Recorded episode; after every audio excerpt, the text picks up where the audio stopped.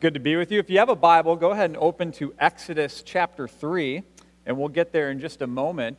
Uh, last week, we started our Lenten series here. Lent is the 40 day season that leads up to the death and resurrection of Jesus. And so it's a season where we reflect uh, on our sin and our brokenness, and uh, we often participate in fasting and repentance. And so, uh, as a church, we're going to be walking through the book of Exodus. We're going to look at six key passages in the book of Exodus, and we're calling this series The Exit uh, because Exodus means exit, and it's a story of the people of God exiting captivity in Egypt and being led by God into this good and spacious land.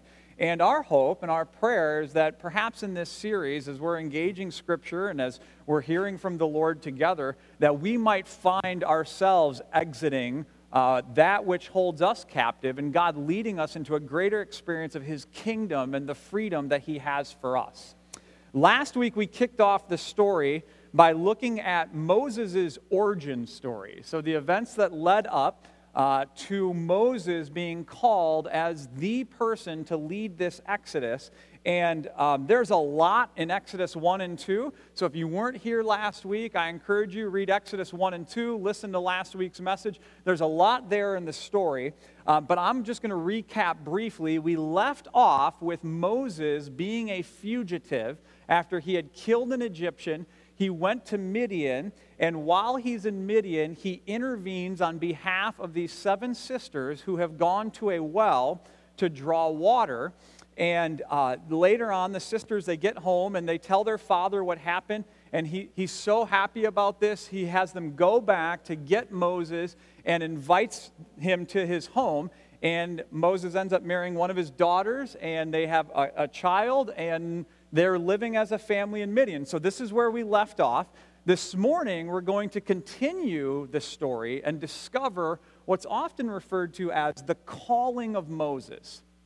And my hope in prayer this morning, just as Adam shared during our, our, worship set, isn't that this would be just a nice trip down memory lane. Isn't it great that God called this hero thousands of years ago to be a part of his larger redemptive story? But that in this story that we look at this morning, you might find that God is calling you and that God is calling us as a church to partner with him in a significant way. And so let's pray, and then we'll jump in.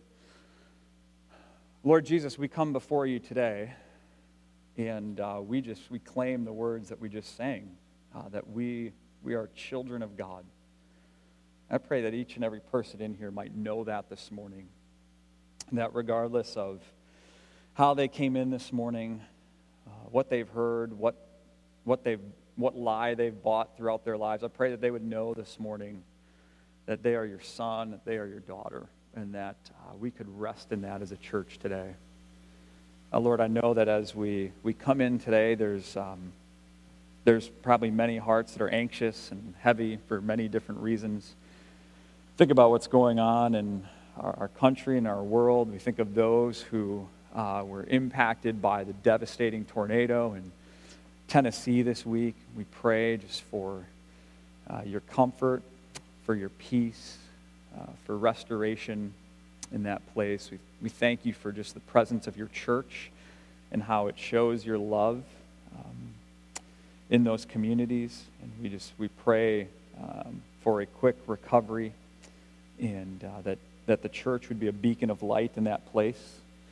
Um, we think of a, a, country that's so politically divided. And, uh, for us, as we go to the polls this week, I, I pray, Jesus, that as your church, as your people, uh, our politics would be shaped by our faith and not our faith shaped by our politics.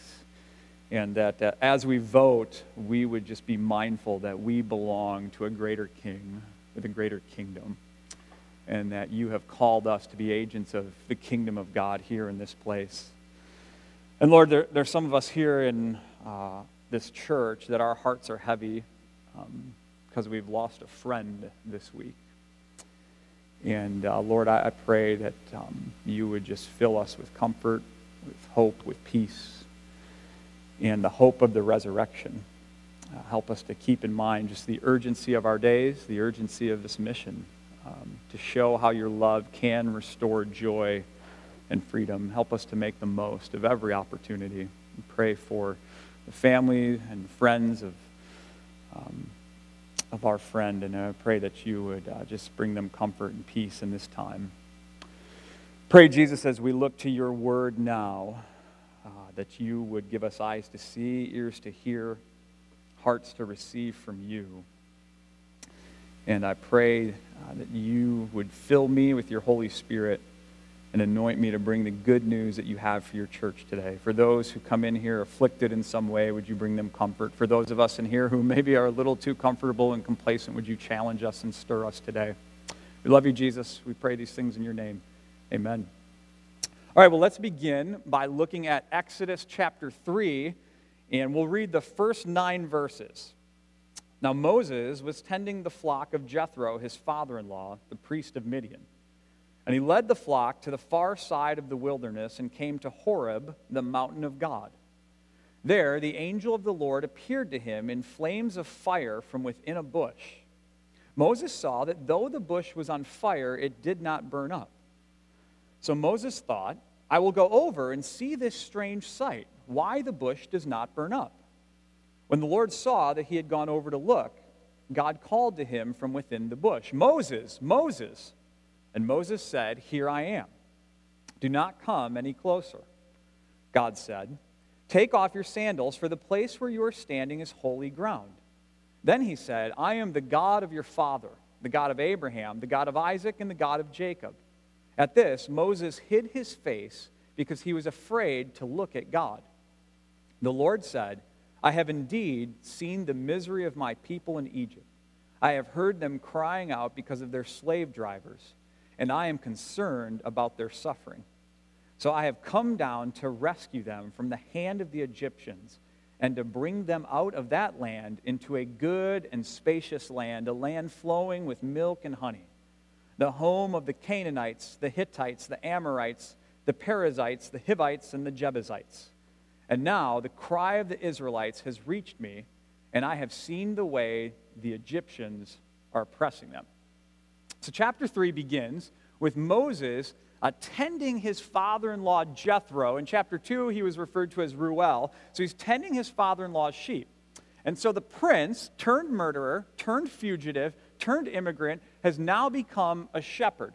And scholars believe that the events of chapter 3 are about 40 years uh, after the events of chapter 2 close. So Moses is probably around 80 years old now. And so here he is as a shepherd. And we, we have this picture of a shepherd often in our minds um, of, of some guy standing peacefully in the pasture, holding a staff in his hand, keeping watch over sheep. But in reality, a shepherd in those days was likely constantly on the move. You see, the job of a shepherd would be to move the flock regularly to places of pasture and water. And in the desert, there wasn't a lot of green space and a lot of water. And so, day after day, the shepherd would roam, would lead the sheep from one side of the wilderness to the other, just looking for a water source, just looking for green pasture. So, imagine being Moses for a moment. 40 years you've been living as a shepherd just day after day walking to and from in the desert, in the wilderness, just leading and guiding these sheep. I mean, what a monotonous, boring job. And he would have had a lot of time to think. And as I imagine Moses in these days, I, I can't help but think that he would often replay his past, replay his history.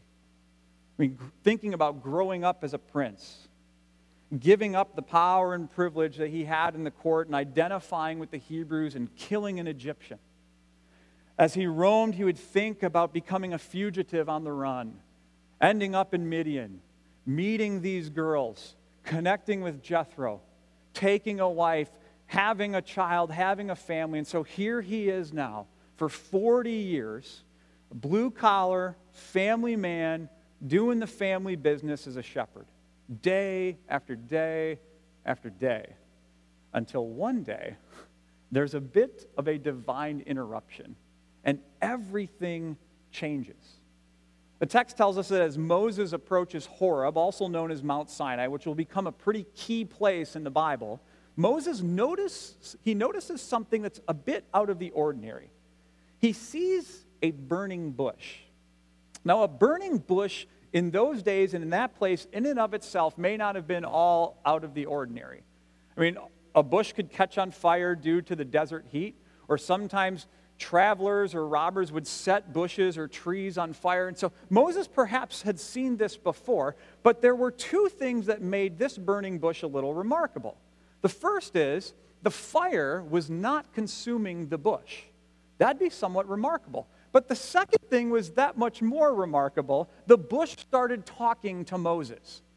Now, I've sat around many campfires, never had a talking to me. Um, if that happened, that would be something significant. That would not be your average campfire.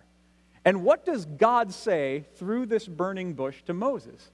He says, Take your sandals off your feet. The place on which you're standing is holy ground. Now, I'm here to tell you if a fire starts talking to me, I'm going to do whatever the fire tells me to do. I'll take off my sandals, I'll take off my shirt, whatever, okay? So Moses does this. Now, if at this point I'm Moses, I'm wondering what in the world is going on here. I mean, am I just dehydrated? Uh, did I have some bad mushrooms on my pizza last night and I'm just hallucinating? What is going on here? Well, what we find is with God, miracles are never just magic tricks. This isn't God just showing off or doing something to impress Moses.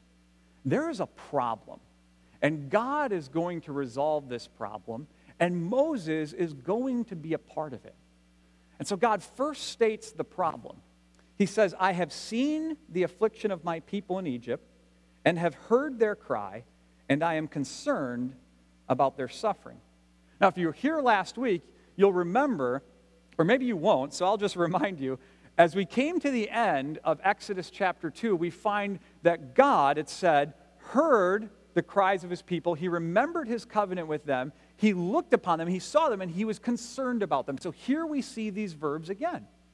And I said last week that this wasn't God just passively off to the side saying, Oh, how terrible that these people are going through this. That God was motivated, he was resolved to act.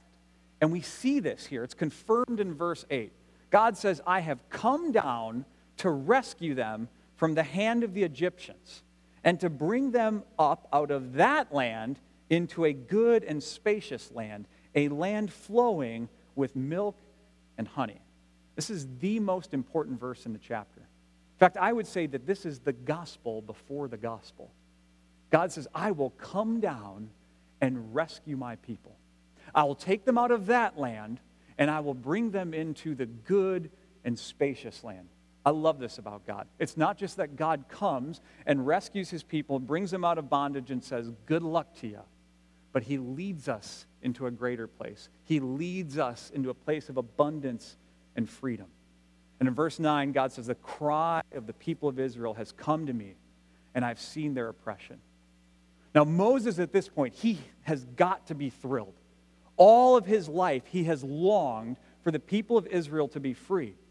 He no doubt had heard stories about God's promises to Abraham and to Isaac and to Jacob, and now they're going to come to fruition. God is going to rescue his people from captivity. This is a great day. And then God drops a bomb. I mean, Moses is probably thinking, I can't wait to see how God's going to do this. Here's what happens next God says, verse 10 So now go, I am sending you. I'm sending you to Pharaoh to bring my people, the Israelites, out of Egypt. So here's Moses thinking, I can't wait to see how God's going to do this. And here's what God says I've seen the suffering, I've seen the heartache of my people, and I've got a plan to do something about it.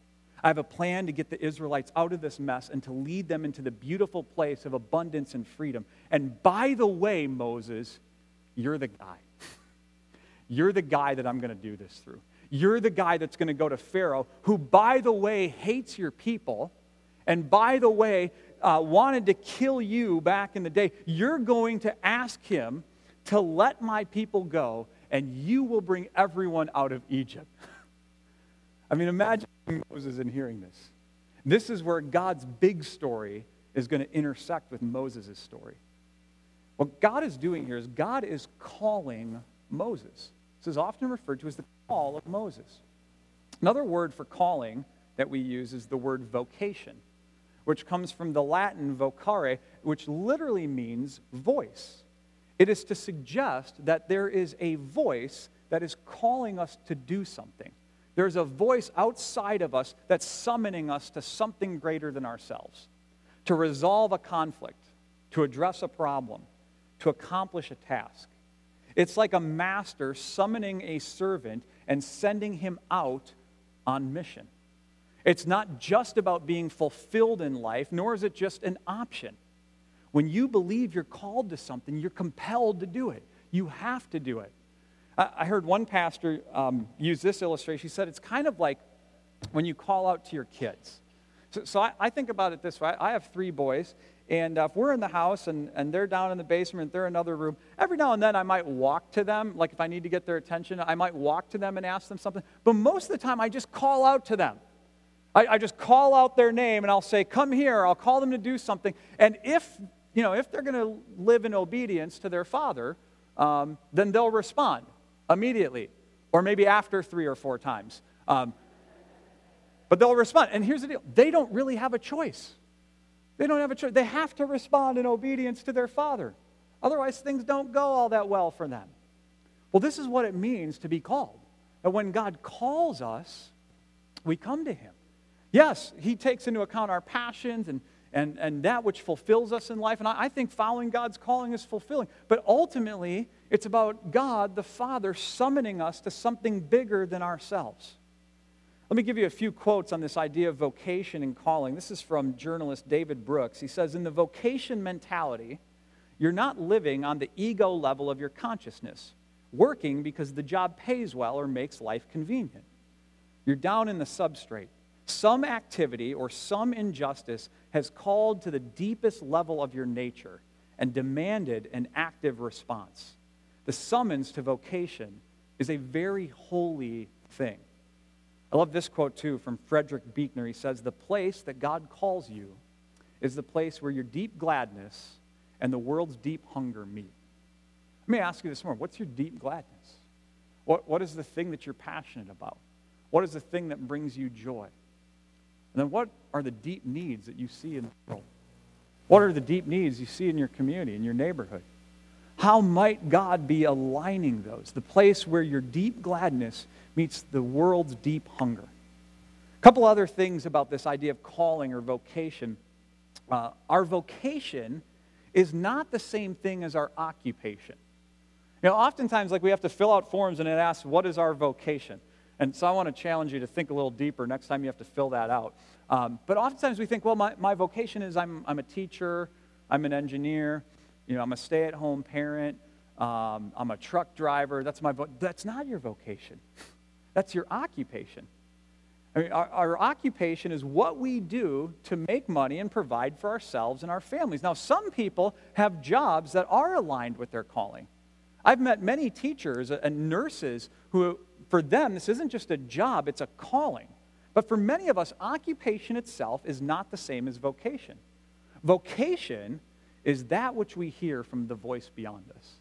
It's what we hear from God. Our vocation does not change, but our occupation or our station in life can. Also, I believe we have a general calling and a specific calling. Okay? We, we all have a general calling. So everyone is called. Everyone's called. Some of you are like, you know, I, I, read stories about Moses, or I see, you know, pastors and different people preaching or doing this thing and that. So some people are called. I'm really not. No, no. Everyone's called. Everyone's called. We all have a general calling.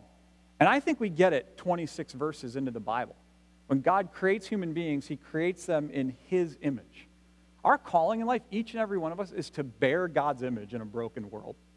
That's the calling for all of us. Genesis 12, I think, is another great picture. The call of Abraham. He calls Abraham to go and bless the world. And we all have a general calling to be a blessing, to bless our community, to bless our world. Jesus put it this way to love God and to love your neighbor. That's our general calling. That's for all of us. Whether you're a pastor, a teacher, an engineer, a stay at home mom, whether you're retired, your calling then is to bear God's image, to be a blessing, to love God and neighbor wherever you find yourself.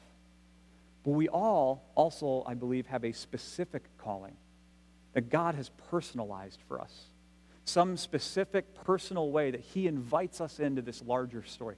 I love when he calls Moses. It's not just this general calling, like, hey, I'm talking out of this bush. Whoever can hear me, come here. He says, Moses, Moses.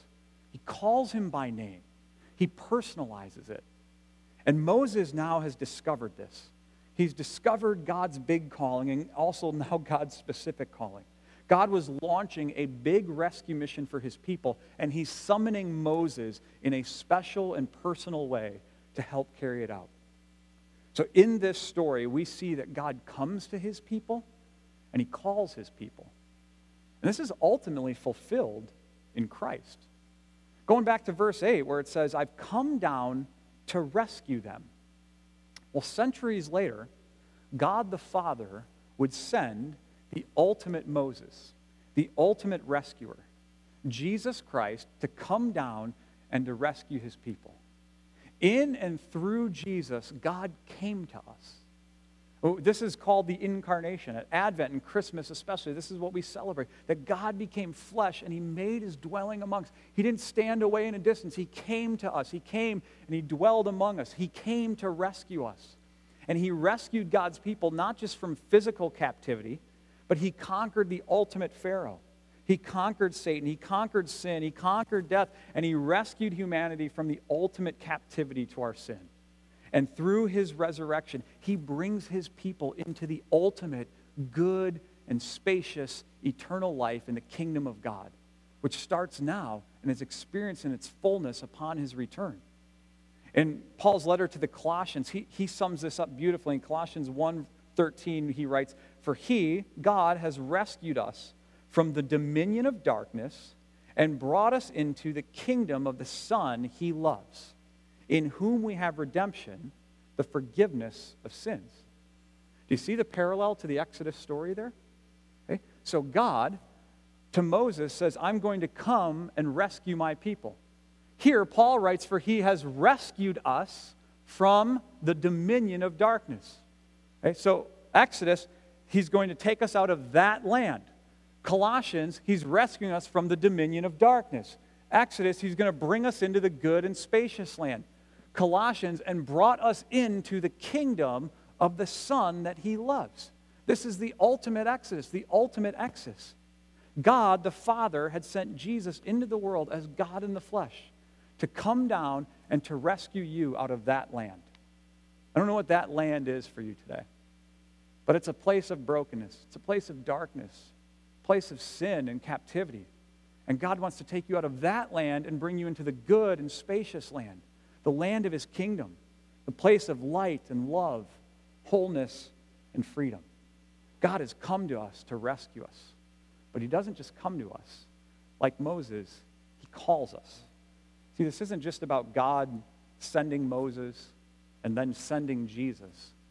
He then sends us, He calls us. God calls everyone, and He calls you. So, how do we respond? How do we respond to God's call upon our lives?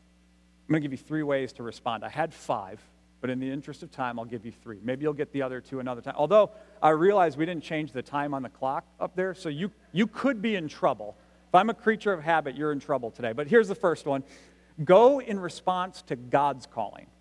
Go in response to God's calling. In other words, don't, call, don't go unless God has called you. Sometimes, like, people will tell you what you should do.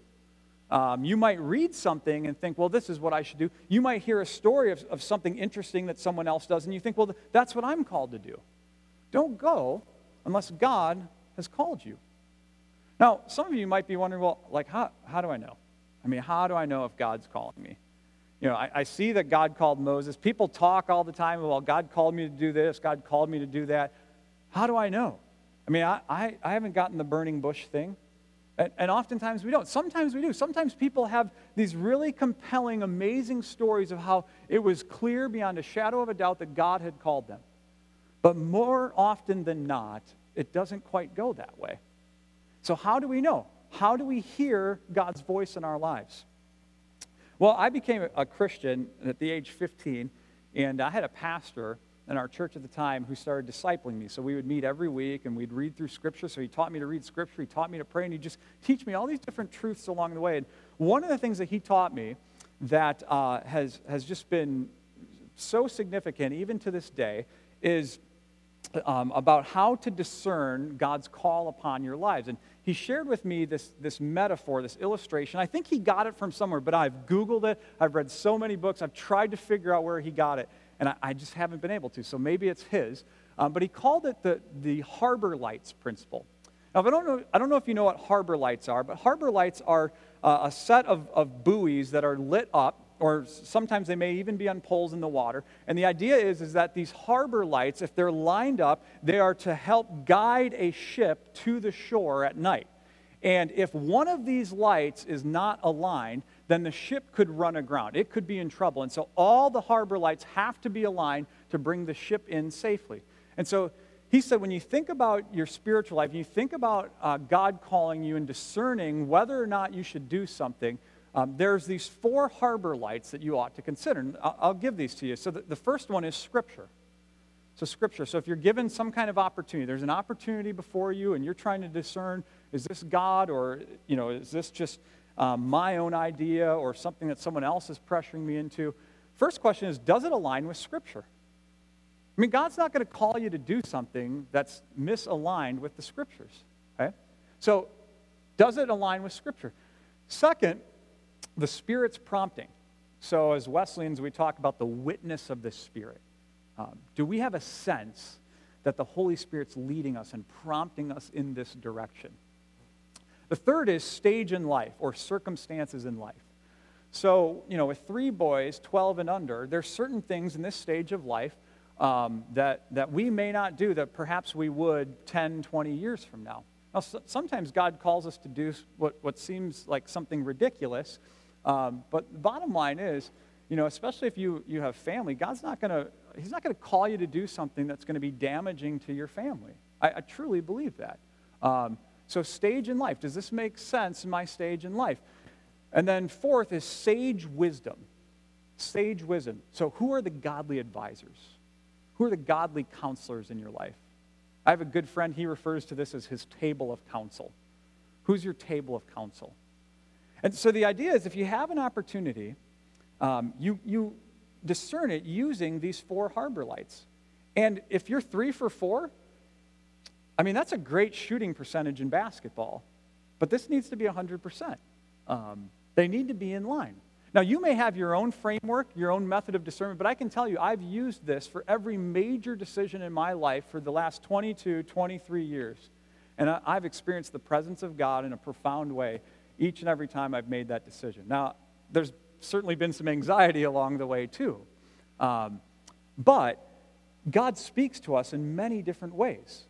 And so, as we engage in, in these four ways or maybe others, we get more clarity on how God is leading. I could share with you many different stories of how this has been helpful, but for the sake of time, uh, I'll move on. But the point here is we go in response to God's calling. Okay, go in response to God's calling. Second, we go with God. People say that, go with God. But we, that's literally what we do. I mean, how did Moses respond? So, so God calls him into this big thing. How did he ultimately respond? Well, we find in the next few verses that he asks two fundamental questions, which I don't blame him for. If I'm Moses, I'm going to have some questions too, probably more than two. But let's read on, verses 11 through 15. But Moses said to God, Who am I that I should go to Pharaoh and bring the Israelites out of Egypt? And God said, I will be with you, and this will be the sign to you that it is I who have sent you. When you brought the people out of Egypt, you will worship God on this mountain. Moses said to God, Suppose I go to the Israelites and say to them, The God of your fathers has sent me to you. And they ask me, What is his name? Then what shall I tell them? God said to Moses, I am who I am. This is what you are to say to the Israelites I am has sent me to you. God also said to Moses, Say to the Israelites, The Lord, the God of your fathers, the God of Abraham, the God of Isaac, and the God of Jacob, has sent me to you. So Moses' first question Who am I? Who am I? Who am I that I should go to Pharaoh? I mean, think about my past, God. Think, think about everything that's happened in my life. Who am I? And we'll find, if you're to read in Exodus 4, this is the first of several excuses that Moses gives. In chapter 4, he goes on, he asks, How will the people believe that you've sent me? I'm not eloquent. Please send someone else. I mean, he's just captain excuses, excuse after excuse after excuse. And to Moses' credit, he gets the gravity of the call. And it kind of scares him. I mean, the reality is that God never calls us to something small or something that's going to be all that comfortable. Whatever you sense your calling in life is, if it doesn't get you nervous a little bit, if it doesn't cause you to sweat, if it doesn't cause you to freak out a little bit, if it doesn't seem a little outlandish or a little outrageous, it might not be from God. And, and when we hear this, like we tend, like Moses, to have some excuses. Well, God, I, I have a bit of a past. I don't know the Bible well enough. I don't have the right gifts. I don't, I don't have the time. It won't ever work. But here's the thing with God God doesn't seem to care about excuses. I mean, I've had a few freak out moments along the way when I've sensed God calling me to something. Uh, one example I'll share is the, the church that I pastored before coming here, Resolution Church, was a, a church in the suburbs of Chicago. And initially, Becky and I went there to do a one year internship. We were going to help start the church and then move on and do our own thing. And about nine months in, uh, the founding pastor left, and we were asked to stay and to lead this church. And um, I, I ran it through the harbor lights and just spent some time praying and discerning, and ultimately said yes. But I'll never forget the first Sunday as, uh, as lead pastor, I'm standing in the back during worship, and I'm looking out and I'm thinking, oh no. like, these people aren't going to follow me. And I was 28 years old, and uh, our church was mainly made up of, um, you know, of executive level people in one of the fastest growing counties in the United States at the time. And I'm just thinking, they're not going to follow a mature, or an immature, not a mature, an immature 28 year old. And I, it wasn't an audible voice, but I remember in that moment sensing that the Holy Spirit was saying to me, Eric, it doesn't matter how old you are. Doesn't matter about your gifts. Doesn't, doesn't matter about whether or not you feel confident. I've called you to do this. I've called you to do this. That's all that matters. And that, that, that gave me this confidence in the middle of this freak out moment. And I believe that that happens for us. Okay? That when God calls us to something, it, it may not be comfortable, it may rattle us a little bit, but God doesn't tolerate excuses. Here's why because it's not ultimately about us. Here's how God responds to Moses He says, I will be with you. I will be with you. God neither validates nor objects to Moses' excuse. He doesn't say, Moses, stop being hard on yourself. You're not that bad. You're, you're actually really qualified and you're really gifted. You've got everything that it takes to do this. He doesn't say that. Nor does he say, you know what? Moses, you're right. You know, I should have thought through this. You really aren't qualified. I think we grabbed the wrong resume. Like, I'm going to grab the search committee, we're going to expand this, and I think we'll just find something else. He does neither. In fact, God doesn't even reference Moses' ability or inability to do the job. Instead, God simply speaks of God's own ability and specifically his presence. Here's the second question. So Moses first asks, Who am I? Second question essentially is who is God? Moses asks, If the people ask me what your name is, what should I tell them? Who are you?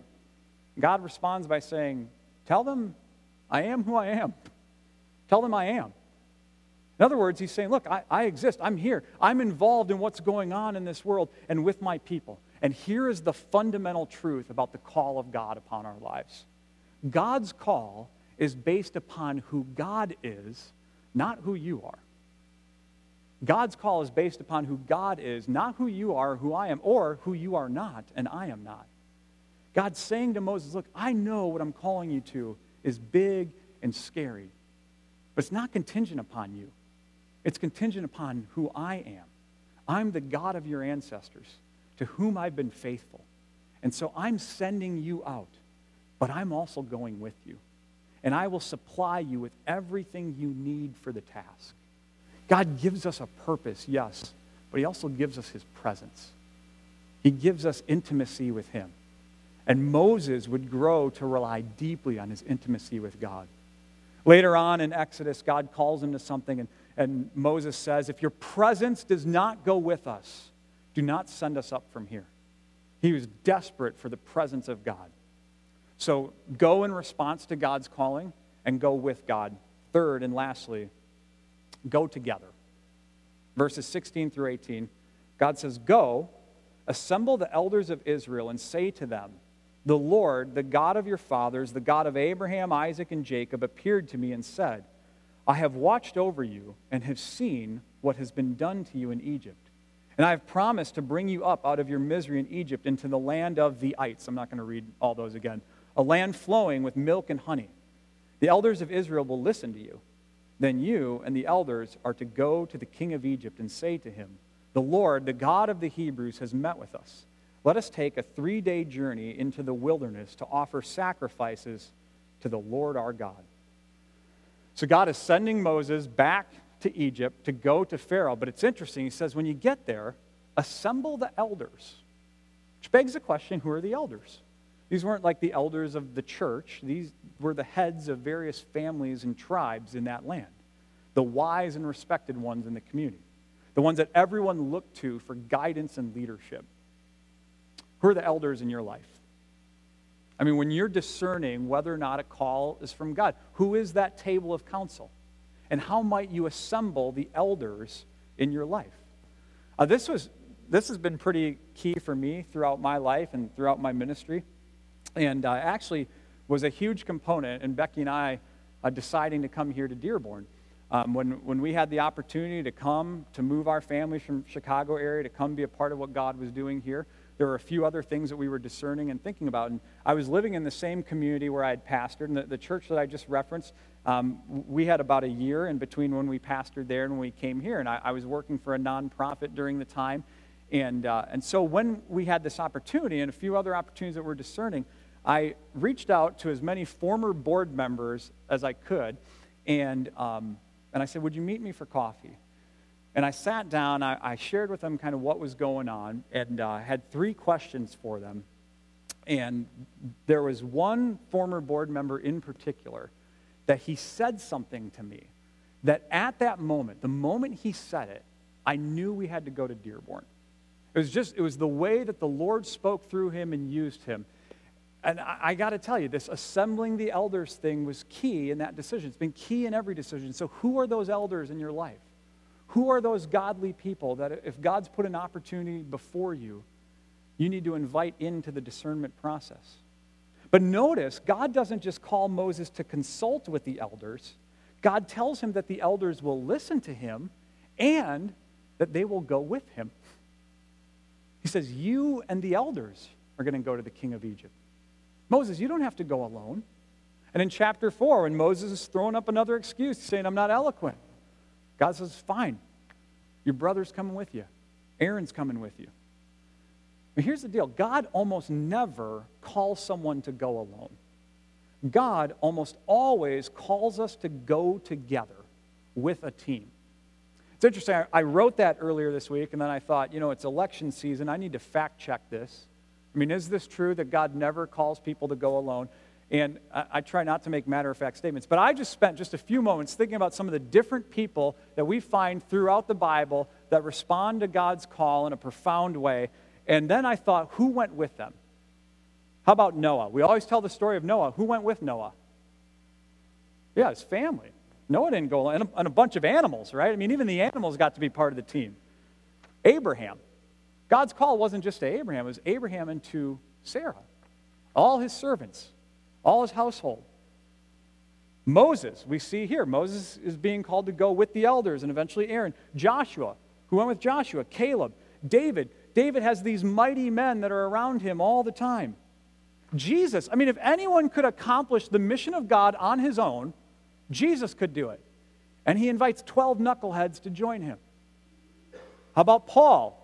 I mean, we could, we could spend the rest of the day talking about all of Paul's ministry partners. God almost never calls someone to go alone. So, who's your team? I mean, if God's calling you to do something, who's going with you? I'm so grateful for the way that we see this lived out in our church. I'm so grateful that there is a Brightmoor Dinner Church team. I'm so grateful that there is a Geron Collective team, that there is a Chandler Center team, I'm so grateful that I get to serve with a team with a staff, with a board, with other leaders in the church. And it's more fun that way, too. Who is going with you? So when God calls us, we need to respond to God's calling. We need to go with God, and we go together. This is what Moses discovered. And after all the questions, all the excuses, Moses finally accepts the call and he gets going. And my hope and prayer is that we might do the same. That you would know and believe that God has come to rescue you and that God has called you.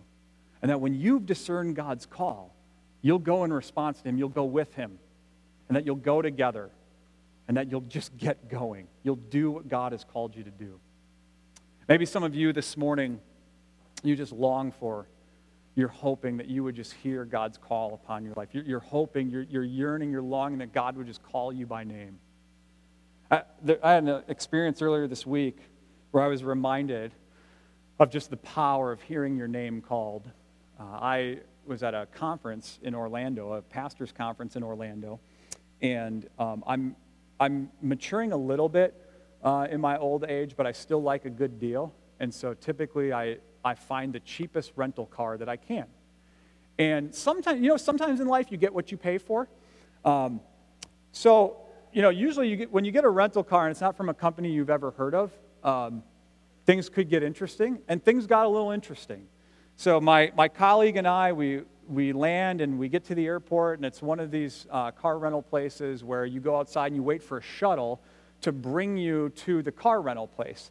And uh, I, I had read online and um, I called them, and there was a recording that said every 15 minutes the shuttle comes. I said, okay, that's not that bad. And so we're sitting outside 15 minutes, 20 minutes, 30 minutes.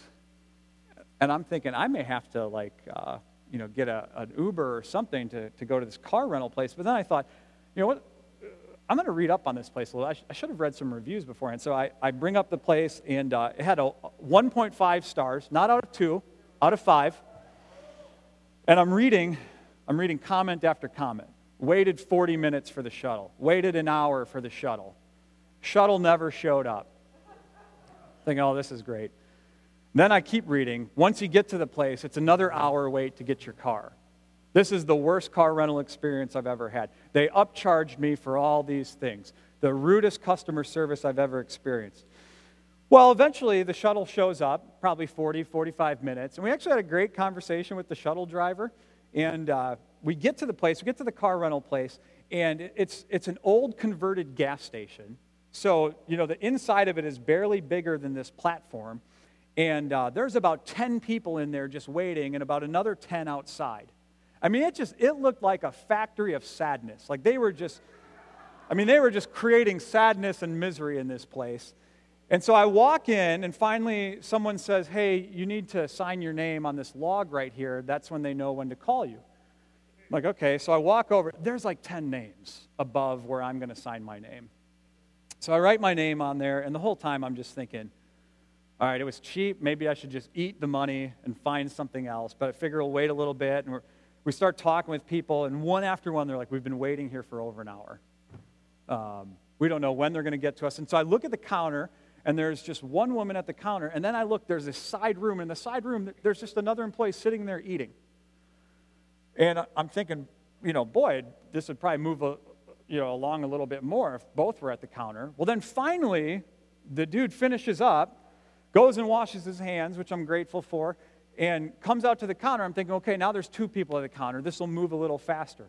Well, after about five minutes, the woman then walks to the other room and she gets something to eat. And so now it's just the guy. So I go up to the counter and I say, hey, um, I mean, it's, it's pretty busy in here. I mean, it, it might be, it might help you guys move things along a little quicker if, if the two of you uh, can both be out here. And he just looks at me and says, oh, what? You don't think we deserve a break? And uh, what I thought in that moment is, boy, I wish I hadn't preached on the fruit of the Spirit for the last 10 weeks. Because love, joy, peace, patience, kindness, goodness, gentleness, self control, that's not what I'm feeling right now. And so finally, uh, you know, we end that conversation, and uh, the woman eventually comes back out, and we're waiting a little bit longer. But after about an hour, I can tell you everything that I read in the reviews happened. But after about an hour, you know what I heard? Eric! I heard my name. And for an hour, I had been longing and yearning to hear my name. Now, that's, that's a silly story, but the reality is, there's many of us, we just long to hear the God of the universe call our name, to set us free, to invite us into a place of freedom, to invite us into a place of joy, to invite us into that good and spacious land. And my hope and prayer is that each and every person in here today, in whatever unique way it is, that you would hear God call your voice. In the same way he called Moses, Moses, that you would hear God call your voice, that he, you would be called to him, and then experience the mission that he's inviting you into. So I want you to prayerfully consider next, two next steps today. The first one is this. We bring these up. I will listen for God's voice in my life. I will listen for God's voice in my life. I think there's several ways we can engage in that. We can read Scripture. In your program, you'll find a, a reading plan for this series. Um, we spend time in prayer. Sometimes it means we need to eliminate some other voices. Sometimes it means that there's other voices that are distracting us. Sometimes it means they're not just distracting us, they're lying to us. And we need to eliminate them. We need to remove them from our lives. I will listen for God's voice in my life. And then, second, I will go where God is sending me. I'll go, maybe it's a person, maybe it's a place, maybe it's a neighborhood, maybe it's a people group, maybe it's just one person. Maybe it's one person in the lobby today after the service that God's just calling you, go to that person. Go to that person and just share a kind word with them. Go to that person and just listen. And don't minimize the impact of that. How is God calling you? And how are you going to respond? My hope and prayer is that each and every one of us would know that God has called us, that God's come to us and He's called us, and that His calling is not based upon who we are or who we are not, but upon who He is. May we hear His voice, and may we live out His calling as He leads us into a good and spacious land. Let's pray. Lord Jesus, I thank you that uh, this is a story that points to the ultimate story. That when we were living in the ultimate captivity to sin and death. You saw us, you heard us, you were concerned about our suffering, and you did something drastic. You came down to rescue us. You came to rescue us from the dominion of death and to lead us into your kingdom, into that good and spacious land. I pray for anyone in here today who they are in captivity they're in captivity to something, whether it's, whether it's a sin, whether it's, it's uh, something external that they have no control over, whether they're in captivity to loneliness or to depression or to whatever it is. I pray that they might hear the voice of the one who loves them, that they would experience your call into freedom, into a good and spacious place, into your kingdom into life with you. And for those of us who have experienced that, who have experienced freedom in you, I pray today that you would just emphasize the call that you have upon our lives. We thank you for this general calling that we've all been invited into to bear your image, to love God and our neighbor. But I believe you have a specific, personalized call for every person in this room. And I pray that today and in the coming weeks and months that you would just bring even greater clarity to that call. May we be a church that responds in obedience to your call. That we would follow you, that we would be agents of your rescue and of your kingdom. I thank you for the many people in this church who live that out on a daily basis.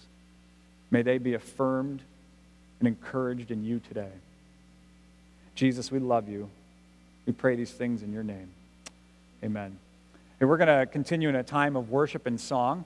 Uh, if you'd like prayer this morning for anything, maybe, maybe this morning you find yourself in some kind of captivity and you want to experience freedom and you'd like for someone to pray with you on that, we have a team up here. Maybe you'd, you'd like greater clarity on how God is calling you. Maybe there's just something else that weighs heavy on your heart. I just want to invite you as we continue in worship to come forward and to spend some time in prayer. Amen.